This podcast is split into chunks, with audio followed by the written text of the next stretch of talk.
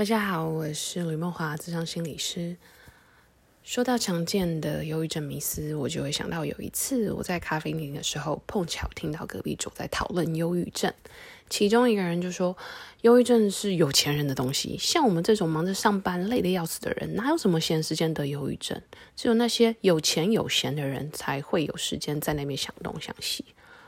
我相信很多人可能都听过这类的想法，认为会得忧郁症是因为想太多，只要让自己的生活忙碌起来，就不会得忧郁症。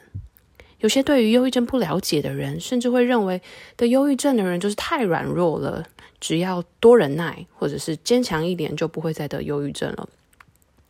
但其实忧郁症就是一个疾病，它的成因牵扯到生理、心理、环境等等很多的层面。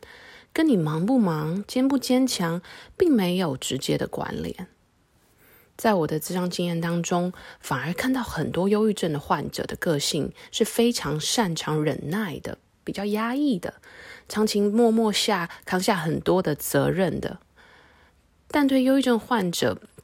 甚至是很多精神疾病患者来说，非常不公平的地方是，心理上的疾病并不像生理上的疾病，可以比较明确的被看到，或者是被很多人了解，而常常被贴上很多的标签，像是软弱、懒惰等等。这些的想法其实都显现了对忧郁症的不够认识。而这些因为忧对忧郁症不够认识而产生的标签，对心理疾病患者来说会产生非常大的伤害，也更不利于他们病情的恢复。用一个比较夸张的比喻来说好了，你可以试想一下：假如有一天你因为开始上吐下泻很不舒服，然后觉得你自己应该是得了肠胃炎，然后你的朋友就跟你说。哦，你应该没事吧？你只是太敏感了，你想太多了，不是真的肠胃炎。你要想办法让自己舒服一点啊。然后你的家人跟你说：“哦，你要练习忍耐啊，你不用看医生啊，你多去做一点其他事情，转移注意力就会舒服了。”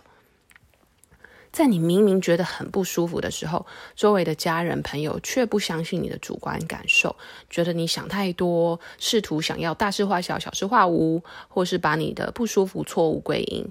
会是多令人难过的一件事情啊！甚至久了，你即便不舒服，也不想要跟那些人说了。同样的，当忧郁症患者试图表达自己的感受的时候，那些迷思标签的存在，是会让忧郁症患者感到更加的无力和挫败的。